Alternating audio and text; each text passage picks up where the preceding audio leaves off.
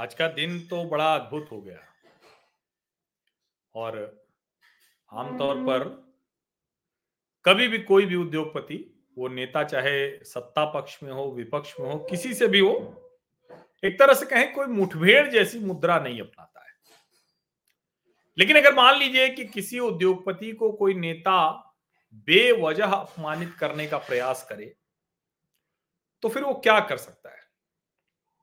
राहुल गांधी ने पिछले कुछ समय में जिस तरह से बिना वजह, अगर कोई जायज वजह होती तो बहुत अच्छा था, बिना वजह अडानी समूह पर हमला बोला। मैं फिर से कह रहा हूं, अगर कोई जायज वजह होती, अगर ये होता कि भाई ठीक है उनके खिलाफ कोई एक मसला होता जिसको लेकर वो कहते, लेकिन वो जैसे अभियान सा चलाया हो कांग्रेस पार्टी ने राहुल गांधी। लेकिन नहीं, मैंने जब बोला कि कांग्रेस पार्टी ने राहुल गांधी ने, फिर मुझे याद आया कि कांग्रेस पार्टी ने तो नहीं चलाया, चाहे वो भूपेश बघेल रहे हों चाहे अशोक गहलोत रहे हों, कभी कोई अडानी के खिलाफ नहीं गया। चाहे वो कैप्टन अमरिंदर सिंह रहे हों चाहे चरणजीत सिंह चन्नी रहे हों, कभी कोई अडानी समूह के खिलाफ नहीं गया। क्यों नहीं गया? क्योंकि सबको पता था भाई निवेश लेकर आ रहा है कोई व्यक्ति, अगर हमारे लिए कुछ लेकर आ रहा है तो हम उसको भला क्यों ऐसे कहेंगे, क्यों अपमानित करेंगे। राज्य में कोई निवेश कर रहा है, जोखिम ले रहा है, आपके राज्य में रोजगार दे रहा है। लेकिन राहुल गांधी को शायद नरेंद्र मोदी पर हमला करने के लिए गौतम अडानी से बेहतर कोई तरीका सूझ नहीं रहा था। उनको लगा कि भाई गौतम अडानी भी गुजरात के हैं, नरेंद्र मोदी के समय में उनकी बड़ी तरक्की हुई है, अडानी समूह बड़ी तेजी में आगे बढ़ा, तो चलो यही तरीका अपनाते हैं, और वो तरीका उन्होंने अपनाया। लेकिन आज देखिए, आज का दिन ऐसा कि एक दिन में दो बार राहुल गांधी को एक ही दिन में दो बार गौतम अडानी ने मात दे दी। एक तो सर्वोच्च न्यायालय से आया, सर्वोच्च न्यायालय ने जो कहें कि लंबे समय से मामला चल रहा था अडानी हिंडनबर्ग वाला मसला, वो 24 मामले, 22 में सेबी की जांच हो चुकी है, 2 बाकी है, 2 में कहा 3 महीने के भीतर करके दो।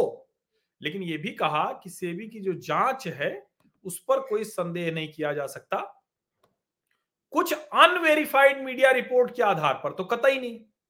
यह सर्वोच्च न्यायालय का निर्णय है। अब यह तो हुआ एक जो सुबह सुबह आया। अभी एक वीडियो मेरी नजर में आया, ये वीडियो चल रहा है, आज ही का बताया जा रहा है, लेकिन अगर आज के पहले का भी है और आज आया है या कहें कि जो भी है, तो लोग इस पर टिप्पणी कर रहे हैं कि अरे भाई कुछ दिन तो प्रतीक्षा कर लेते।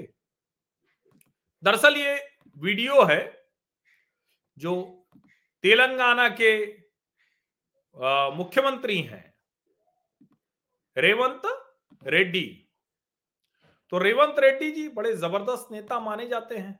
जब बड़े जबरदस्त नेता हैं और जिस तरह की सरकार वो प्रचंड बहुमत की लेकर आए, उसमें उनको एक ऐसे नेता के तौर पर देखा जा रहा है जो बहुत एक ताकतवर नेता, एक शक्तिशाली नेता,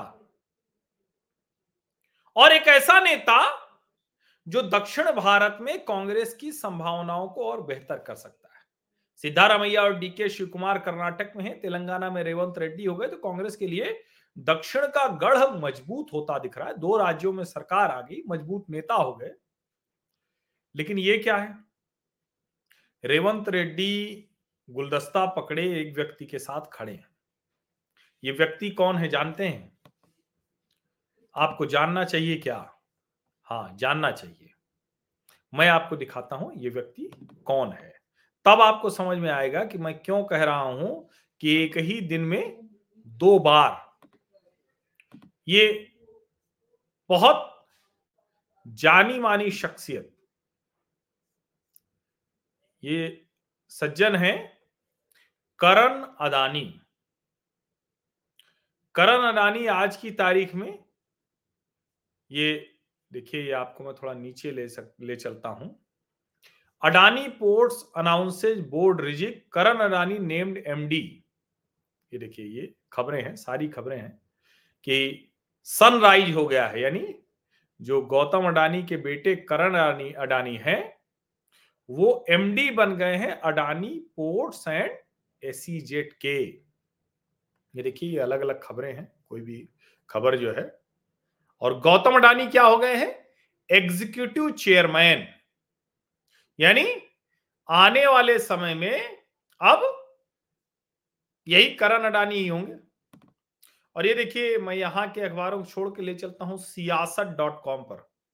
Revanth welcomes Adani group to invest in Telangana. The chief minister assured that the Telangana government will provide adequate facilities and subsidies to new industries for development and employment generation।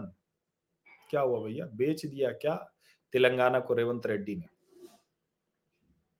बेच दिया क्या?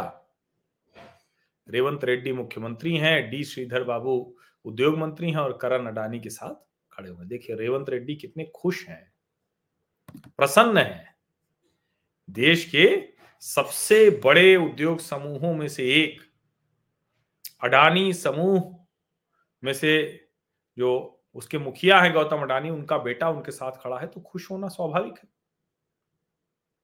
और सोचिए कि रेवंत रेड्डी इसके बावजूद इस तरह से खड़े हैं और कह रहे हैं कि सब्सिडी भी देंगे, सब सुविधा देंगे, आओ भैया निवेश करो हमारे यहां। कि राहुल गांधी लगातार ये कर रहे हैं और आज ही ये निर्णय भी आया सर्वोच्च न्यायालय से कि जो हिंडनबर्ग की रिसर्च रिपोर्ट थी उसके आधार पर अडानी के लिए कुछ भी कहना ठीक नहीं। और मैं फिर से कह रहा हूं, अडानी समूह की कोई गलती हो, कुछ गड़बड़ किया हो, तो उसके लिए हमारे नियामक हैं, हमारी एजेंसियां हैं, वो जांच करती रहती हैं और अगर उसमें कुछ गड़बड़ हो तो कार्रवाई हो। लेकिन एक आधार पर पूरी कंपनी के शेयरों को गिनाना, पूरी कंपनी को ध्वस्त करने की कोशिश करना, उसमें जो रवीश कुमार एंड कंपनी और राहुल गांधी एंड कंपनी ने किया वो तो कतई ठीक नहीं है। और इसीलिए मैं आपको वो दिखा रहा था। अब अडानी ग्रुप ने कहा है कि भाई हम तो इन्वेस्ट करने जा रहे हैं। समझिए, अडानी ग्रुप वहां पर डेटा सेंटर प्रोजेक्ट लगाने जा रहा है और एक एयरो स्पेस पार्क लगाएगा तेलंगाना में। और जो पुराने प्रोजेक्ट हैं उसको वो और मजबूती से चलाएंगे, यानी नए प्रोजेक्ट लगाएंगे, जो रोजगार की बात होती है उस रोजगार को देंगे और साथ में नए प्रोजेक्ट भी लगाएंगे। और इसीलिए मैं कह रहा हूं कि ये जो आज विजुअल है, राहुल गांधी आज इसको पहुंच तो गया ही होगा उन तक, क्या सोच रहे होंगे, कैसे सोच रहे होंगे, क्या मन स्थिति उनकी होगी कि बताइए उनके मुख्यमंत्री उनको इस तरह से। अब ये ठेंगा दिखाना ही तो हुआ ना भाई, चलो मिलना ही था। अडानी से निवेश तो सब ले रहे हैं, हर कोई चाह रहा है कि गौतम अडानी उनकी कंपनी आ जाए, लेकिन गौतम अडानी के बेटे करण अडानी से ऐसे समय में मिलना, ये तो रेवंत रेड्डी का खुला विद्रोह है राहुल गांधी के खिलाफ, खुला विद्रोह है। और ठीक है, रेवंत रेड्डी जानते हैं, अच्छा बहुत ज्यादा कुछ कहने की गुंजाइश नहीं है।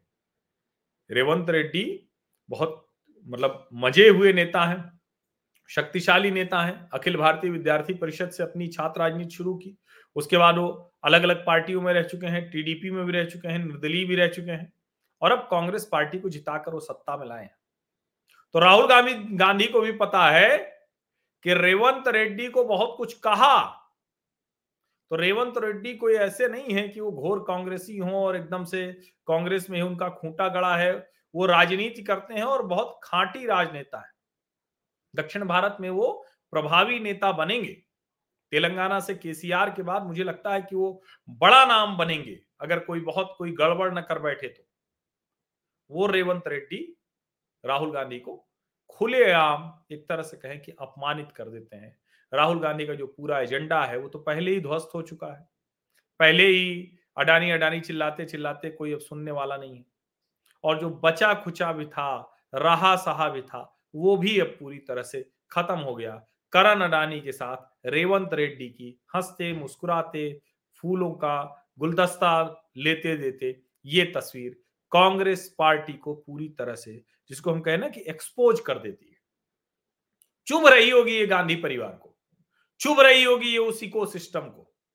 ये आप समझिए, इस बात को जानबूझकर किया गया है। लेकिन अडानी समूह के लिए कह सकते हैं कि उसने जानबूझ के किया, चलो ठीक है आज हम दिखाते हैं राहुल गांधी को क्या कौन किस जगह पर खड़ा है। लेकिन रेवंत रेड्डी ने क्यों किया जानबूझकर? अनजाने में तो नहीं हो सकता ये, हर मिल लेते श्रीधर बाबू जाकर करण अडानी से कहीं वीडियो उसका न जारी किया जाता। लेकिन ये सीएमओ चीफ मिनिस्टर ऑफिस में मुलाकात हुई, गवर्नमेंट ऑफ तेलंगाना के मुखिया के तौर पर रेवंत रेड्डी ने मुलाकात की। राजनीति आप लोग देखते रहिए, मेरा तो काम सच बताना है, मेरा काम आप लोगों को वो सच दिखाना है जो कई बार छूट जाता है, रह जाता है। नेता लोग तो अपनी सहूलियत के लिहाज से आपको सच बताएंगे, जब मन करेगा किसी उद्योगपति को कहेंगे अच्छा है, कभी गाली देने लगेंगे, कभी उसके हिसाब से मीटिंग कर लेंगे। और मैं तो फिर कह रहा हूं कि भाई जो भी है कानून के दायरे में काम कर रहा है, उद्योगपति उद्यमी जोखिम लेता है तो उसके खिलाफ कोई अभियान चलाने की आवश्यकता नहीं है। गलत कर रहा है तो जिस मामले में गलत कर रहा है उस पर जांच हो, उसके खिलाफ कार्रवाई हो, लेकिन एक घटना के आधार पर उसको सरकार से जोड़कर पूरी तरह से खारिज करने की कोशिश, ये गलत है। मैं उसका विरोधी हूं। तो एक दिन में 2 बार राहुल गांधी को गौतम अडानी ने मात दे दी। धन्यवाद बहुत बहुत आपके इस चर्चा में जुड़ने के लिए। सब्सक्राइब कर लीजिए, नोटिफिकेशन वाली घंटी दबा दीजिए, लाइक का बटन दबाइए, अधिक से अधिक लोगों तक ये वीडियो पहुंचाइए। धन्यवाद, शुभ रात्रि।